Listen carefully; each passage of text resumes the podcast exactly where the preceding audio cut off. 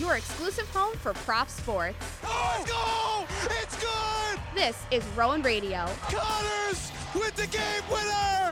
89.7 WGLS FM, Glassboro. Rowan Radio, 89.7 WGLS FM proudly presents Offsides, a weekly roundtable discussion about the world of professional sports, featuring the diverse perspectives of the Rowan Radio Sports Department. And now, here's your host, Aaron Hook.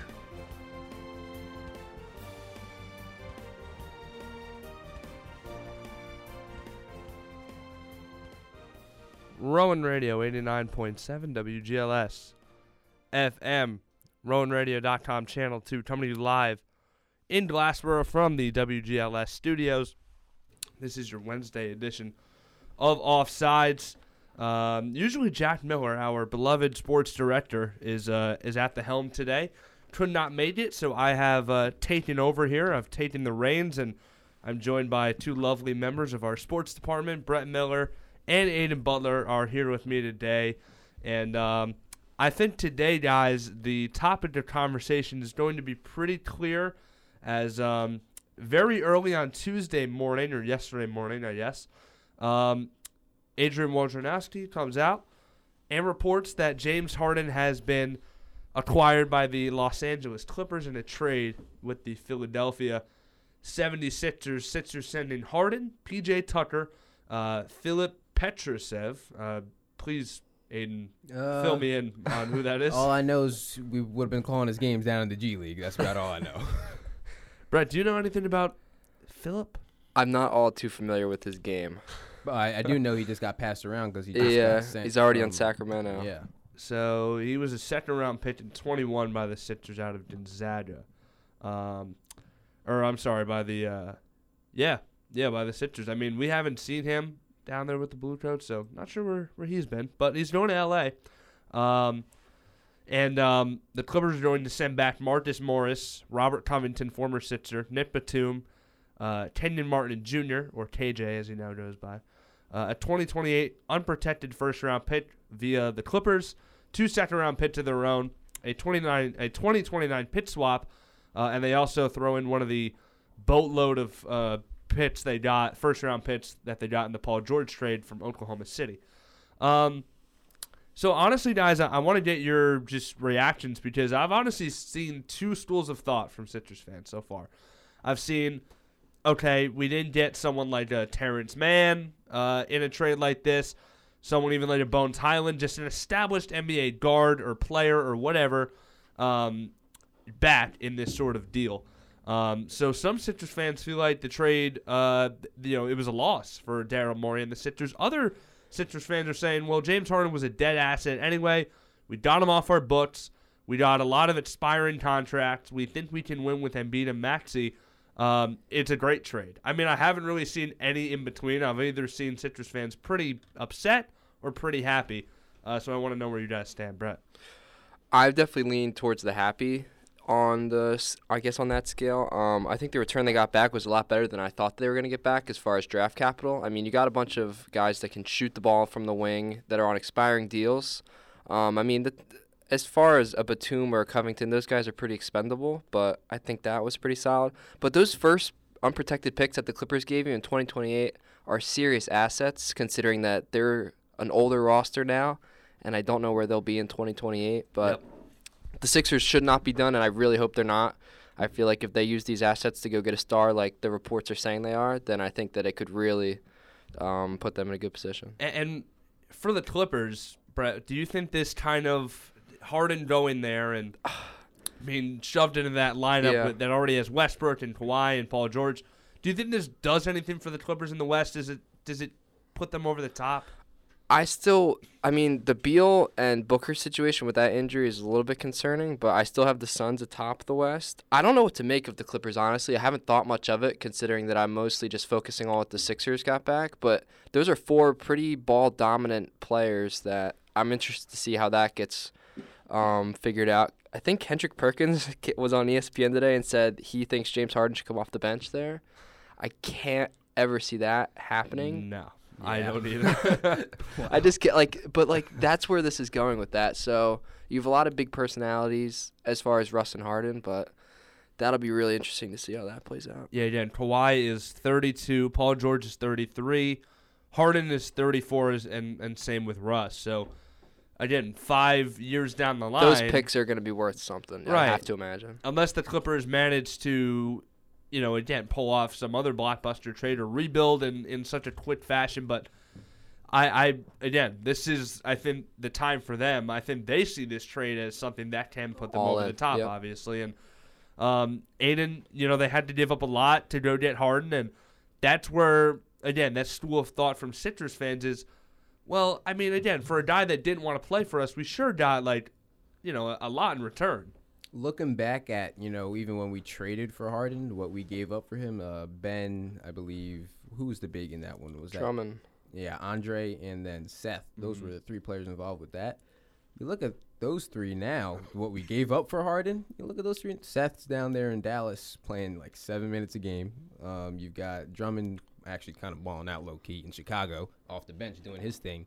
But then Ben's been in right. Brooklyn. But I was very shocked that I was even awake when this happened. It was Kareem of the sports department that broke the news. He sent it in the group chat before I even got any notifications or anything. I was about 3 minutes away from going to sleep, I want to say, and then I ended up being awake for another hour because I was waiting for Woj to post the details, which I just couldn't wait any longer. But I was very happy. I'm one of those Sixers fans that realized, James Harden said, I wasn't paying attention, but he said he'll never play a game for Daryl Morey again. He wasn't joking because, he got the deal done. How many times do you see a player get dealt at 2 a.m. in the morning? I mean, how many times does that happen? Right. But I was I want to say it was a great trade, but it was a trade that needed to be done. You do get depth, which I will say, by the way, I didn't even know we had enough roster spots for all these players. Four guys in return, yeah. Danny Green caught a strike. Yeah, I forgot Danny ended up getting waived. Yeah, they do waive Green. Mm-hmm. Now, I just kind of want to see how these players are going to fold in with the Sixers. I assume Batum is going to be a solid piece coming off the bench. KJ Martin, haven't seen too much of him. And then you got Marcus Morris, who's kind of like a Pat Bev a little bit when it comes down to it, just defense and then three-point shooting. Yep. But I'm happy. We got good depth. I didn't think we really – Clippers said we weren't getting Terrence Mann. Terrence Mann was off the board. I mean, I wasn't too – after they said that and what they wanted for him, I was like, all right, James Harden isn't all that. They're not going to give him up for that. But I was pretty happy with what we got back. I feel like this actually does improve our chances with – what we got back instead of having Harden on the floor, because now Maxey's going to be able to shine a little bit. You've got these guys that Embiid's able to pass out to and put up a three. Kelly Oubre as well. Not that he was part of the trade in starting lineup tonight. He's been balling too as well, though. Yes, he has. I mean, it's now for the Sixers kind of a spot where they have obviously Joel Embiid, and there have been trade conversations about him as well. And again, the market for him just continues to go up with every impending trade. But, they feel, Aiden, that Tyrese Maxey is the guy next to Joel Embiid. If they're going to go and do this and really come out of the East and make the finals push, they are believing in Tyrese Maxey to be that number two, and a really good number two as well. So with that, do you think that Embiid is just going to kind of temper his, I don't even know what the right word is, his kind of expectations potentially for a trade in the future and stick around long term? Because obviously the conversation has been, well, they just haven't been able to get over the hump. Do you think this changes that for the Sixers and Embiid, at least for now? I feel like for Embiid, it doesn't, only because, Harden wasn't at any of those practices during the offseason or anything like that. And from what I'm seeing, obviously I'm not with the team, but from what I'm seeing, it seems like this team is pretty close-knit together. You had the Halloween party the other day, Nick Nurse showing out. Doc Rivers would have never done that. But you got Nick Nurse showing out, some of these other players going to that. It seems like they're, well-knit together, and I feel like Embiid realizes that at the end of the day, I mean, he's the guy that they're going to be looking for, and then, Maxey second. But I feel like, from where he stands, definitely will finish the season as a 76er, whether that's, in the first round, second round, playoffs, or whatever. But for him, though, I do feel like just getting that over that hump of that second round, it just has to happen at some point. Mm-hmm. But if it doesn't happen this year, I wouldn't be surprised, though, if this is the last time we see him in a full season as a Sixers player. And, you know, for Maxey, this means that he's got his chance now to really step into this the spotlight and take over as a true number two next to a superstar in Embiid. And I think they play really well off of each other. You know, the conversation now is, like, when are they just going to hand Maxey, you know, no pun intended, the max deal that he's going to be asking for. It's like, just lock the guy up. He's put up, 30 a game through his first few. Yeah. When he gets hot, man, he is really, really special. And so I think with those two guys, Brett, and, you know, talks about getting over the hump and all that, and Nick Nurse was mentioned briefly. I think a lot of the pressure is on him to get the most out of these two guys right now in this moment. And I think Nick Nurse is a good enough coach to do that, honestly. I think there's such a gap between him and Doc Rivers, as you know, obviously. It's not even close. I mean, they finally realized that dribble handoffs actually work and not just throwing three guys in the corner. But I think this trade is a great confidence boost for Maxey. It's shown that the organization has the utmost confidence that he is the guy. I think that will be great going forward for him mentally. And then just having another, like you said, with Nick Nurse, the team looks rejuvenated in a way. I feel like Embiid looks full of energy where it is very early in the season, but it just seems like he's fully bought into it. And that was one of the biggest things that I was scared of during this whole Harden saga was how much more time do you have of Embiid being patient with this whole thing playing out? Because we know he's been through so much with how poorly this organization's been run over these past handful of years. So to see he's bought in, it's kind of a breath of fresh air. But like Aiden said, I still don't know how much time he has left if this is another second-round exit. And the other issue is this team doesn't have another point guard on the team. So I don't know where you're going with that. I mean, you can say Patrick Beverley, but maybe Melton's starting right now, though, at the two. So and you're not getting 20-plus productive minutes out of Patrick Beverley. Hey, at this point, give James Springer 15 minutes. Let's see what he's got. James Springer? I'm a James Springer advocate. I am. I want to see him out there. He's really good. He's been out there a couple times this season. Especially defensively. I think he's super talented. I mean, obviously, you see the athleticism. Aiden Doc calls him Baby Kawhi. I mean, we'll see. I mean, look, he's obviously he's joking, but he's another big Springer guy. That'd be written in the stars if the Sixers, you know, got a guy who plays like Kawhi to help save them at some point. Sorry, had to do it. All right, it was there. It's that's old anyway. That shouldn't even bother you guys. It doesn't. Sixers have the Raptors tomorrow night. They've won 2 out of their first 3, with their one loss being a 1-point defeat to the Bucks last week. You're getting the Raptors games out early. They already played them. That was the second game of the season for them. Yep. Yeah, they were in Toronto. So, actually, they'll have them at home here in Philly tomorrow. What's with all these home-and-homes already? There's a ton across the league. Knicks have one tonight. They were in Cleveland last night. They're at the Garden tonight against the Cavs. Are you a fan of that? The home-and-homes? Yeah. I mean, I don't mind it. I mean, I like having my team play on back-to-back nights, I'll be honest. It's better for me as a fan, but, I mean, the players probably aren't too happy about it. Yeah. So you got to fly. You know, I mean, Toronto to Philly, Cleveland to New York, those aren't horrible. Yeah. It's not like you're going cross-country or anything, but we'll see. So, Sixers 2-1 to start off, and obviously the blockbuster deal with Harden. And he actually is targeted Monday for his Clippers debut, and they do play the Knicks on Monday. So we'll see how that goes. But I don't want to move away from the NBA. I like talking about the NBA. So what do we want to talk about here?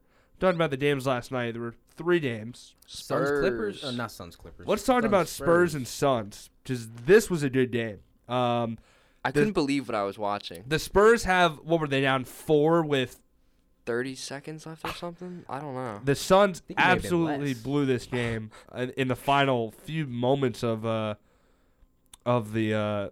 fourth quarter. So with 6 seconds left, the Suns were up by 3. It was 6 seconds? Wembanyama flies in, has that putback dunk where Kevin Durant, man. That could be the worst box out I've ever seen. I mean, My middle school coach would be saying things I can't repeat. But he does just go right past KD for a like basically just a tip-in dunk putback. And then they throw the ball away. Teldon Johnson steals it and lays it up. And the Spurs end up winning this game 115 to 114. Victor Wembanyama, 18 points, 8 rebounds in 28 minutes, 4 blocks as well, 5 turnovers, and he's still getting into a little bit of foul trouble. 3 in this game. He obviously almost fouled out in his debut. But the Spurs, obviously with Coach Pop there, and some of the pieces they have, I do really like. I think Keldon Johnson's been an underrated guy the last few years, and Devin Vassell is a rising player to me. Wemby is obviously just so good, especially defensively. Like, you just see him out there, and teams are attacking offense differently. They're playing offense differently when he's in the middle of the paint. He just changes, like, everything that you have to do. Now, their bench could be a little stronger, won't lie.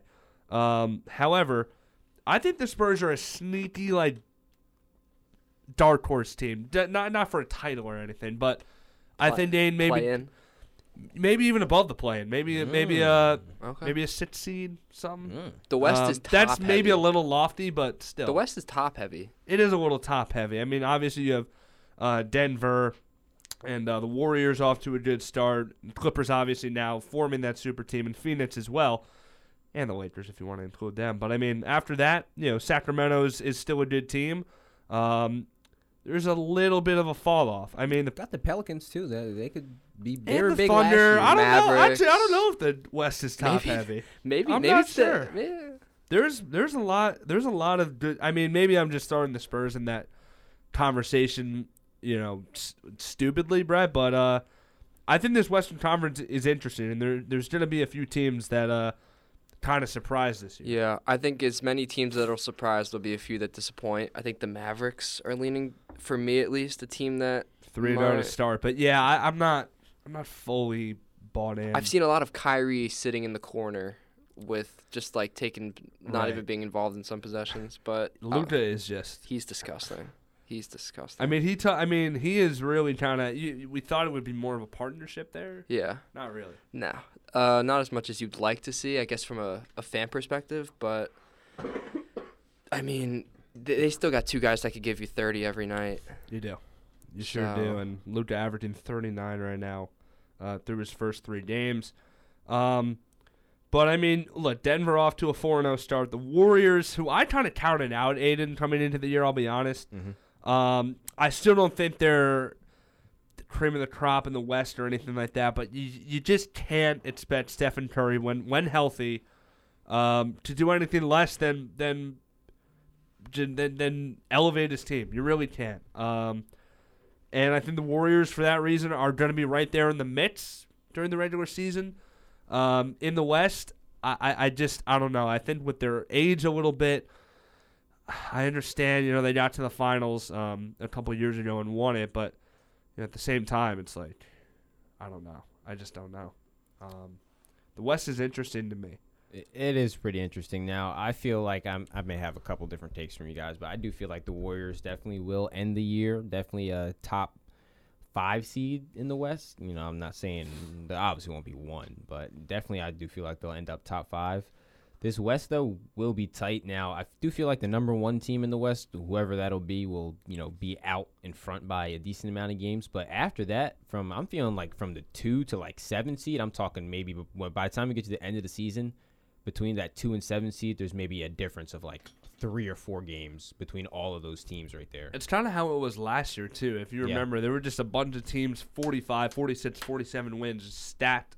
I think there was, a 5-game difference between the 4 and the 10 seed. It was just crazy. Now there's a team that needs to watch out, and that's a team down there in Memphis because they're 0-4 right now. Yep. And no Ja has not helped. Exactly. If you get behind a little bit too late, in the West you might not be able to catch up. How long's he out?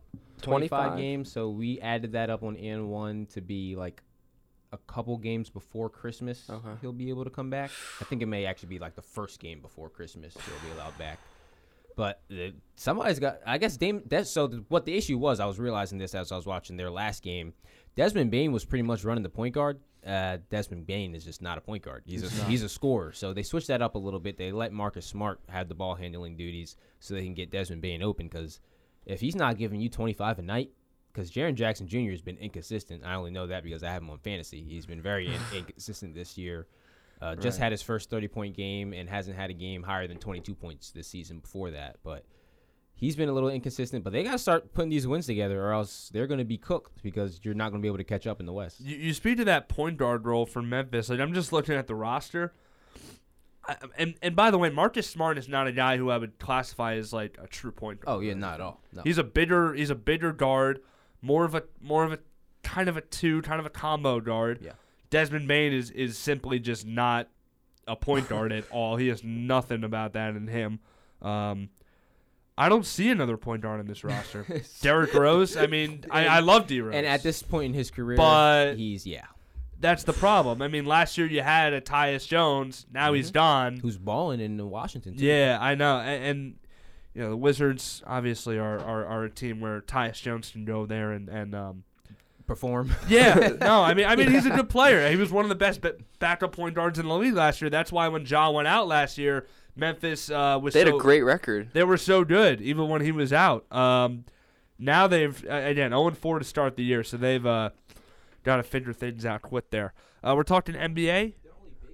Just not to cut you off. Yeah, the only bigs are at the moment pretty much Xavier Tillman and Jaren Jackson Jr. The Steven Adams injury sucks too. I mean, they've gotten bit a couple times big time by the injury, but Brandon Clark injured too. Brandon Clark, yeah, they are a depleted roster for sure. The Memphis Grizzlies, an 0-4 start. Them and Houston are the only teams that have not won yet this season. All right, we're going to take a break here on Offsides. We're talking some NBA. When we come back, we'll get into some NFL news, little trade deadline recap. We had a coach who was on the hot seat and has since been ejected, and we'll get into some more stuff later in the show as well. This is the Wednesday edition of Offsides. We'll be back after this.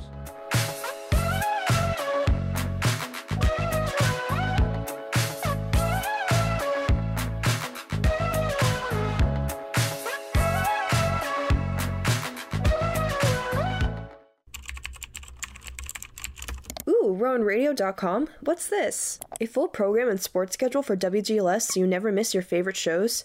Station archives to see the history of Rowan Radio? A virtual tour of the station? They even have podcasts too! Oh, and you can listen online! Ooh, I love this song!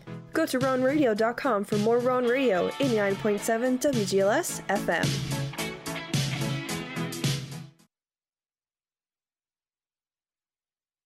Olivia. From Washington. Laid off and trying to keep our little kids from realizing that mommy and daddy haven't eaten in a while. Roger, from California. I'm grateful we could afford our son's surgery. I'm nervous that now we can't really afford food. Daniel from California. Choosing whether to pay the rent or pay to fix the car to get to work doesn't leave us with much at all. Now we can't even pay for meals. Donna from Louisiana. The storm just hit, and we went from donating to the food bank to needing it. Keisha from South Carolina. I've been skipping meals so my two kids can eat, but filling up on water doesn't really work. Hunger is a story we can end. End it at feedingamerica.org. Brought to you by Feeding America and the Ad Council.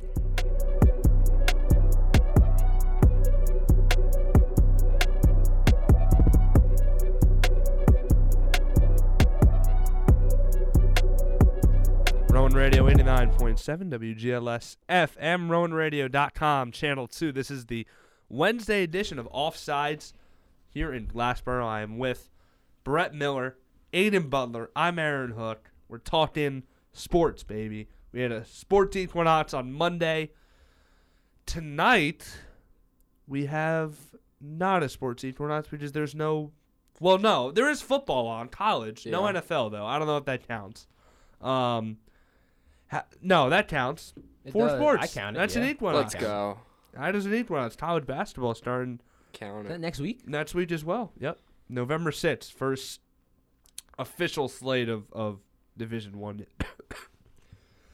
Hold on. Excuse me. Division One games.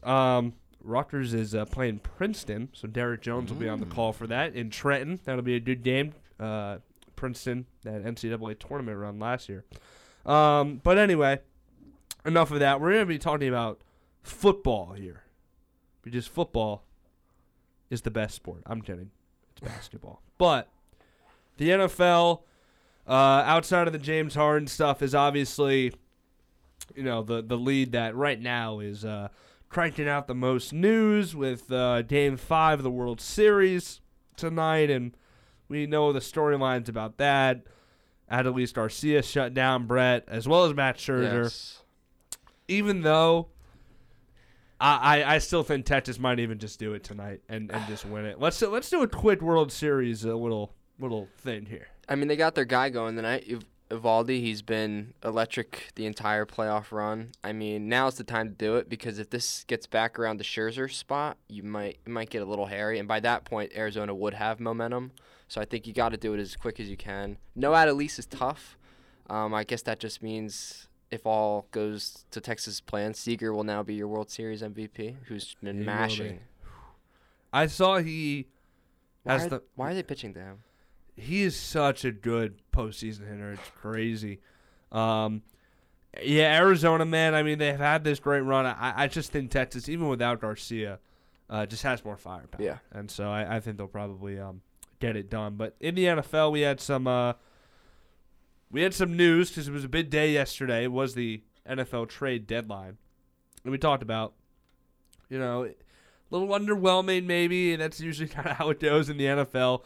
The NBA trade deadline is a huge deal with Woj and Shams kind of, you know, having a 14-round a match there all the way to the finish line. Obviously, the Major League Baseball trade deadline right at the beginning of August is huge. There's usually at least a couple pretty big deals made every year. And then I can't speak for the NHL, but I think usually there are some pretty big deals made there too at the deadline. The NFL usually not so much. And yesterday, I think there was one deal that kind of shocked everybody, and that was Chase Young being dealt from the Washington Commanders to the San Francisco 49ers. The Niners, whose defense, especially that front seven, is just so good. It's almost unfair, Aiden, for them to add a guy like Chase Young, who's obviously the last couple of years prior to this season, ups and downs, hasn't really been able to stay on the field. Production hasn't been there, but we've seen when he's healthy, he is just such a freak. And it's just, again, it's kind of unfair for San Francisco to go and add him. And as an Eagles fan, you two guys, I kind of want to see your take on the move, him leaving the NFC East, but also joining the Niners, who you said, Aiden, before we came on air, biggest threat to the Eagles in the NFC, in your opinion. I was a little upset. Actually, I was more than a little upset. I was here at the station when the trade happened, and Jack Miller was actually on air, and the moment it happened, I went in there and told him. He didn't know at the moment, and I was like, guess what he went for? Like a third. And I was like, oh, my gosh. That's the thing, too. Exactly. I was just like, I mean, they couldn't have just tried to fleece a little bit more, you know, tried to help us out a little bit, but I'm scared. I'm more worried about, you know, if he's able to stay healthy, those two, I believe, I don't know how many years. I think there were maybe 1 or 2 years they were at OSU together. I'm not sure. I know because Nick went first, but if he's able to stay healthy over there, I mean, I'm not sure who their defensive coordinator is now after D'Amico went down to Houston, but he's going to have some fun on his hands because he's going to be able to do so many different things when it comes to the D-line, so many different stunts when it comes down to it. You've already got Nick Bosa, who already is a machine, but I was a little upset because then I was like, dang, because there's only a matter of time until the Eagles see the 49ers in the playoffs again, knock on wood, hopefully. But it'll be definitely a tougher matchup. Now, he hasn't had too much success against the Eagles. Eagles, obviously, best O-line in the league, but it still didn't make me feel any better that, you know, they added another exterior pass rusher that is very good at his job when it comes down to it. And that's kind of their thing, Brett, is these stunts and kind of all these steamed up pressure at the line of scrimmage. And Chase Young is just, again, so athletically gifted. We saw it during his rookie year. We saw the flashes. I mean, not crazy numbers, 7.5 sacks, but it felt like he had more than that. The amount of times he would get pressure on the quarterback. He was a legit game-changing pass rusher. You know, again, last couple years he's been banged up, and it's just kind of not been the way that Washington expected him to develop. They ship him off for a third.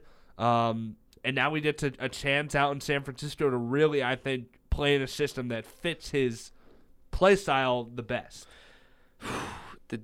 From a football fan perspective, the dude is a freak, and he's so much fun to watch. But from an Eagles fan perspective, I did not enjoy seeing Chase Young get shipped across the country for a third. But like Aiden said, with all the stunts and all the fun they can have, they can just wreak havoc just rushing four with Hargrave and Armstead coming up the middle. The interior pressure that the Niners can generate is so much better than few teams in the league that they can just drop Warner and all those guys back, and it can be in. You can be in for a long day. But thankfully, from the Eagles' perspective, they do have a nice offensive line that can handle some of that. But yeah, big move. I am a little bit concerned about the Niners. Drop three straight. Brock Purdy. I think he came back a little bit too early last week. Didn't look that sharp. But. Do you think if they're 7-1, they made this move? You know what? Knowing them, I think they probably because they know they have to go after the Eagles, just like the Eagles know they have to go after the Niners. Right. I forgot they play Week 13. they play against each other, which is in the middle of that Eagles rough stretch they have these next few weeks. But.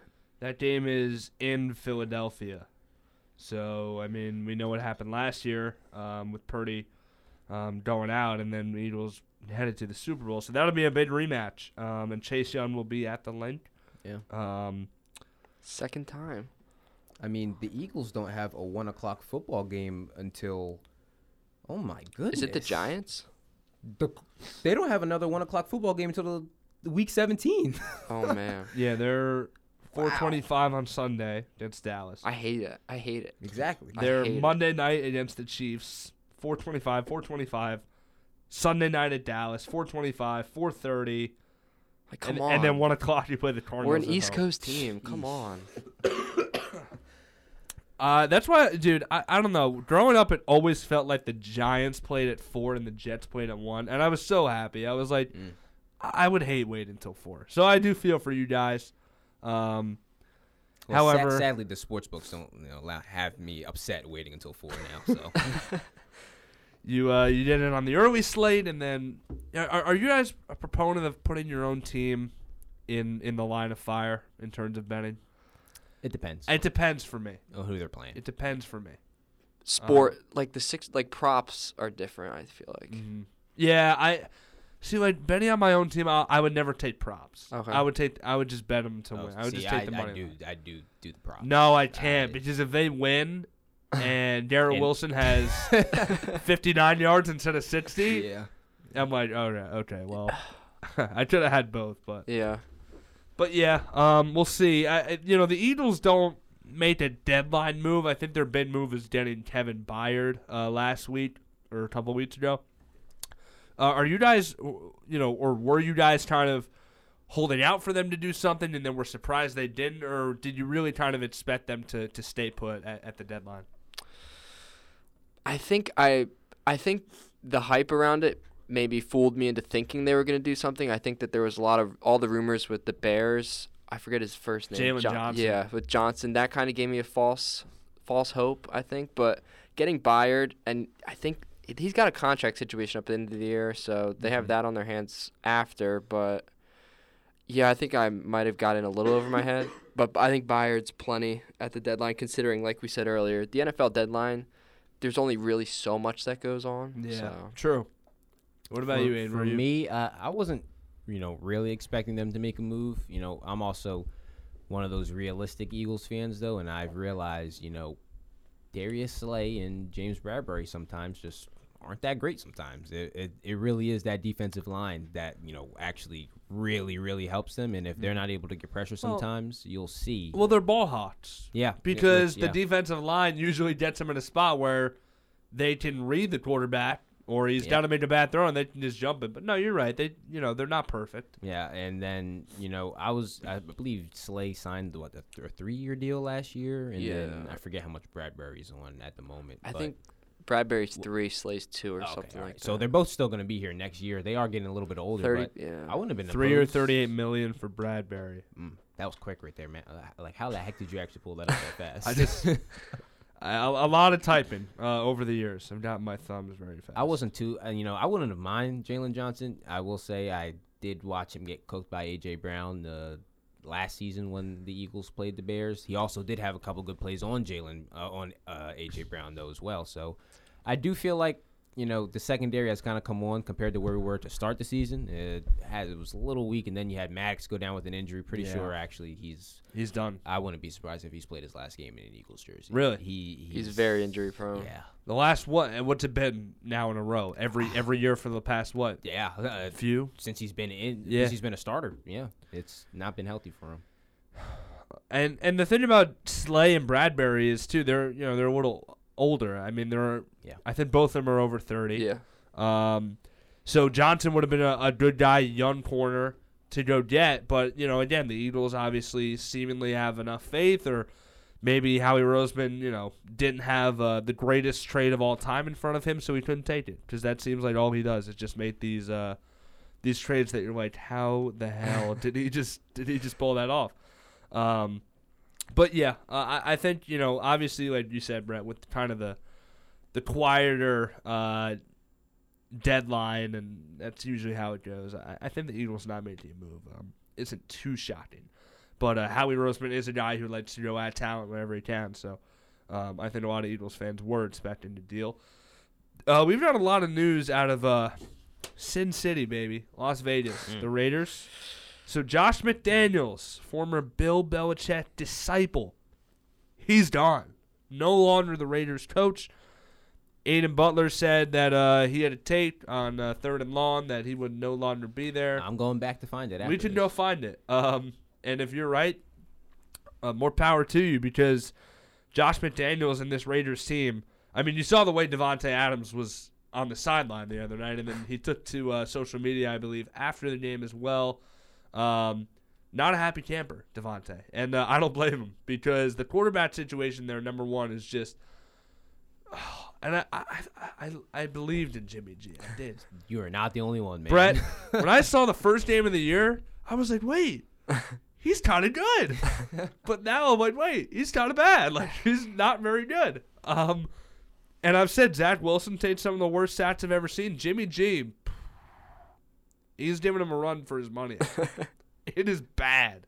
Aiden O'Connell is the backup, and they've actually benched Garoppolo now. Aiden O'Connell is going to start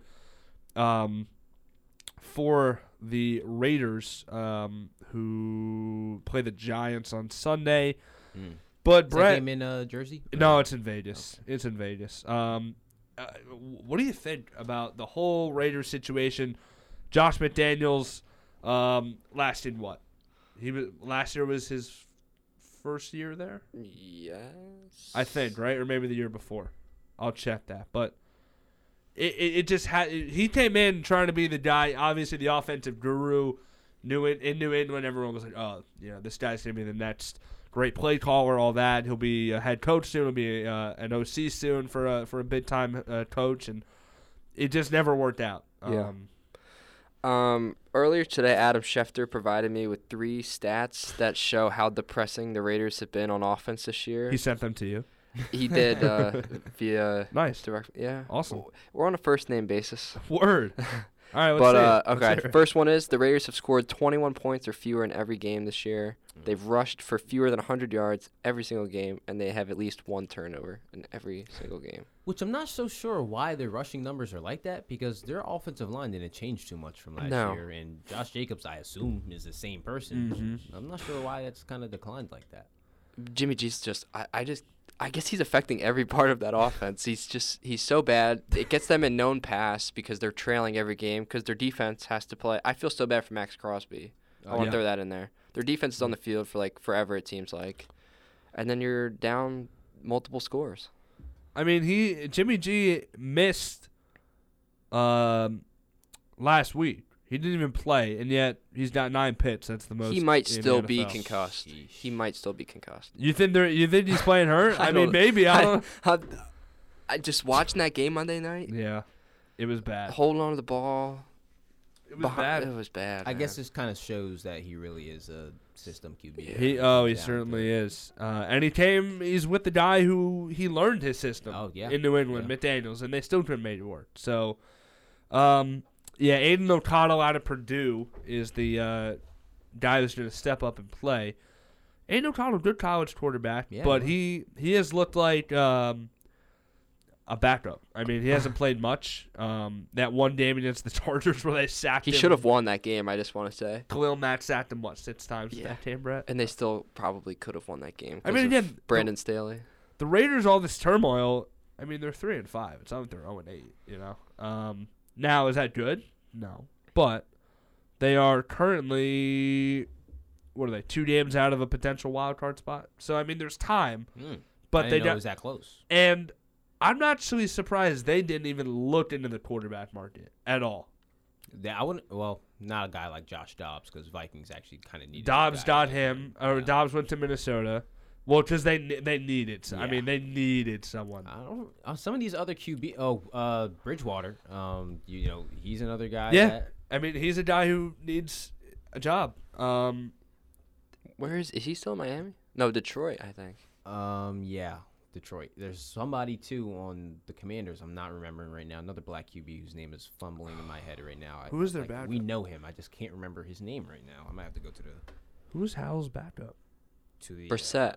Brissett? Is he? Yeah. He's there. Okay. Brissett, another dude. Brissett actually, I thought he was a good option for Cleveland last year. I mean, as a backup, I think he did as good as you can. Yeah, I mean, there are guys that could definitely at least stabilize the Raiders' ceiling, because Jimmy G right now has a pretty low ceiling, and honestly, a pretty low floor too. I mean, I don't mean to bash the guy, but you have an all-world receiver in Devontae Adams. You have a guy, Jacoby Myers, who was actually developed into a very nice second wide receiver, another former Patriot. And I mean, you've got weapons there. You have Josh Jacobs as your running back, led the league in rushing last year. Again, the offensive line hasn't changed all that much, even though it might not be good.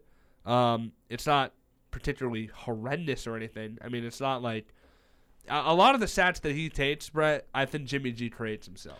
I think he's got Zach Wilsonitis. He holds onto the ball for way too long. Just get it out. Throw it away or something. Yeah, that's what I say every time. Just throw it away. It doesn't hurt. Throw it away. Just eat the down. But man, Raiders. And I mean, it doesn't help that Denver just beats the Chiefs last week, and all of a sudden you're looking at the Raiders and you're like, and the Chargers have had all sorts of problems. Like, this was the year. You could be like sneaky bad and still had a shot this year in that division. Not to win it, but to at least be a little bit more relevant than they are right now. Yeah, 100%. I mean, and then you look at the South. No one is above 500 except Jacksonville. In the North, every team is 4-3 besides Baltimore. There was a legit – I mean, I guess there still is a chance, but if the Raiders just had come out of the gates and not looked as just incompetent as they have the last couple weeks, there's a chance for them to be right there for a potential wild card spot. So we'll see what they do, but for now, Jimmy G is How different do you think the AFC wild card looks week 15-16 to what it is now? Right now, it's Bills at 5-3 are the 5 seed. Steelers 6 and Browns are the last one at 4-3. You know, I think the Jets didn't. I would love to doubt the Steelers, but I mean, Mike Tomlin has quite literally shown year in and year out after a bye, he is a great coach, and they already had their bye this week. Not this week. They already had their bye earlier in the season. They lost to the Jaguars, but they beat the Rams coming out of the bye. I'm not sure who their next opponent is against, but that's a team tomorrow night. Actually, now I got to think about it, because Tennessee tomorrow night. What was Kenny Pickett's injury? Because now you got Trubisky back there, wasn't it? And And Kenny Pickett's injury, when it happened, it seemed pretty serious. It took him a minute to get him off the field. This rib injury. Okay, yeah. So I don't doubt he'll be playing tomorrow. So I think that might be a Will Levis versus Mitch Trubisky game. Oh, Will Levis, man. Yeah. A little bit of a coming out party for him. You know, he had the girlfriend on TV, broke up with him, and now. He's dead in his stepdad, man. That's actually the first thing I thought about when I saw him throw the second touchdown pass. I mean, you know what he's thinking. He's like... Anyway, but you think Pittsburgh sticks it out over, like, the Bengals? I think... Well, see, that's going to be a tough one because... They're all 4-3. Joe Burrow's back on his stuff right now. Cleveland, and Pittsburgh, all 4-3. Cleveland, I feel like... Yeah. You think... It's just so weird with Watson. I just can't wrap my head around that. Their defense is so good. It's so good. I guess that year that he had off, well, not off, but that year that he didn't play, I guess that really took a toll because look at him now. He's throwing picks left and right. He is just not – I mean, he is a shell of the quarterback he was 2.5, 3 years ago when he was arguably a top-5 guy, and he was so good. Yeah, it's been just downhill for him ever since. So we'll see how things shake out there post-trade deadline in the NFL. We're getting into the thick of it, guys. We're getting to Thanksgiving time. And so this is, I think, really where the NFL season kicks into high gear. So, all right, we're going to do one quick topic here before we sign off. And we had the first college football playoff rankings come out a couple days ago or yesterday. I've talked about this for years. Now, Aiden. The Ohio State Buckeyes are the number 1 team in the country, according to the college football playoff rankings. And a big part of that is because they beat the Penn State Nittany Lions. And college football playoff is all about resume, right? So Ohio State is number 1. Georgia's number 2. Michigan number 3. Florida State 4. All 4 of those teams are 8-0. Washington, undefeated at 8-0. They're the first team out, number 5. And number 6 is Oregon, 7-1. And again, Oregon, their only loss was to Washington, so that made sense. What do you think about these rankings? You have Texas at 7, Alabama 8, Oklahoma 9 with their one loss, Ole Miss 10, and then Penn State is at number 11. After Bama at 8, I was fine pretty much with everything else. Actually, no, after Texas at 7, I was pretty fine with everything behind that. I would say Mizzou at 12. It caught me off guard at first, but then I thought about it a little bit, and then there's really no other team you can really put above them that's behind them. But I just can't get behind Ohio State being the best team in the country. I mean, for me, yes, Michigan hasn't played any true opponents yet, but every single game they have played, they've dominated in. And it shows, Georgia with no Brock Bowers. They were struggling a little bit earlier this year. They just whooped Florida, though, so that was a good showing for them. But OSU is a team that was struggling against Maryland at halftime. Maryland also, by the way, just lost to Northwestern last week. Not good. So they were struggling to Maryland. And then against Penn State solid defense, though, as well. That game wasn't, really what Ohio State's fans were thinking that was going to be. But even then, I just think Michigan has just shown offensively and defensively that they are – the most complete team in college football. That's why I would have had them at the 1, Georgia at the 2, then OSU at 3. Florida State can stay at 4, but Florida State also doesn't really play anybody else the rest of this year, so they're probably going to stay at that 4 spot. They don't have any real competition until they get to the ACC championship game, which they're going to play UNC probably. UNC's been slacking a little bit. Really? Yeah. But, well, who's second in the ACC? When I was watching, Joel Klatt, he's got a podcast on YouTube. I watch his podcast. Louisville. Yeah, and it's most likely that's what it's going to be. That's most likely what the ACC championship is going to be, Florida State and Louisville. So Florida State's got a good chance, to stick at that 4 spot pretty much. But Ohio State, and, if Notre Dame has 11 guys on the field on that last play, you never know. I forgot about the Notre Dame game. You never know, Brett. So, I mean, the playoff rankings are always interesting. They're always a little controversial. This year they switch it up because Georgia has just been number 1 the last couple of years in every metric. This year, Ohio State is number 1 in the CFP rankings. What do you make of it? I mean, Michigan, again, I think that's the conversation. Georgia is obviously still a great team. I think they're just not as strong because they've just lost so much talent to the NFL.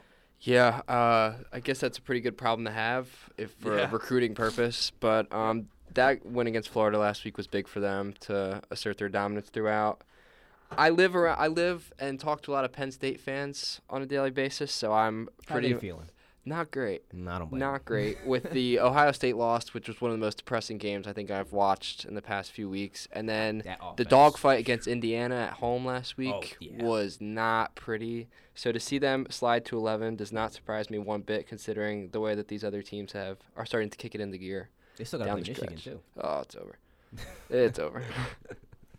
Poor Penn State. That was their chance, man. That Ohio State game was... If they would have somehow pulled that game out, not like before that game started, because once you saw the first few possessions, you knew it was going to be a grudge match. But that could have changed a lot. But they'd be a top four team. Yeah, easily. I think. Yeah. So we'll see how it ends up. And obviously Ohio State last year. What were they last year? They were. Four, I believe, right? Because they played and they lost to Georgia. Georgia, yep. Yeah. Wasn't that? Goal. Didn't they miss that? That was New Year's Eve. Oh my God! Right at the ball. Like half the people are counting down the ball, and then you got the other half that are sweating the Ohio State game. Yep. Oh man, good times. All right, we'll see how it plays out in college football. Again, today we've got college football, so it is another sports equinox. We've got hockey, baseball with the World Series, full slate of NBA. And then some college football tonight as well. I want to thank Brett Miller and Aiden Butler for hopping on with me here on this Wednesday edition of Offsides, taking over for the usual host in Jack Miller. But Jack will be back. I rhymed there. But Jack will be returning. He'll be back next Wednesday. As per usual, Josh Counts is your host on Fridays, and then you can catch me hosting Offsides from 5 to 6 p.m. on Mondays. I hope you all enjoyed, and we will see you next time. You've been listening to Offsides, a weekly roundtable discussion about the world of professional sports, featuring the diverse perspectives of the Rowan Radio Sports Department. Tune in next Monday, Wednesday, and Friday from 5 till 6 p.m. for another edition of Offsides, only on Rowan Radio 89.7 WGLS FM.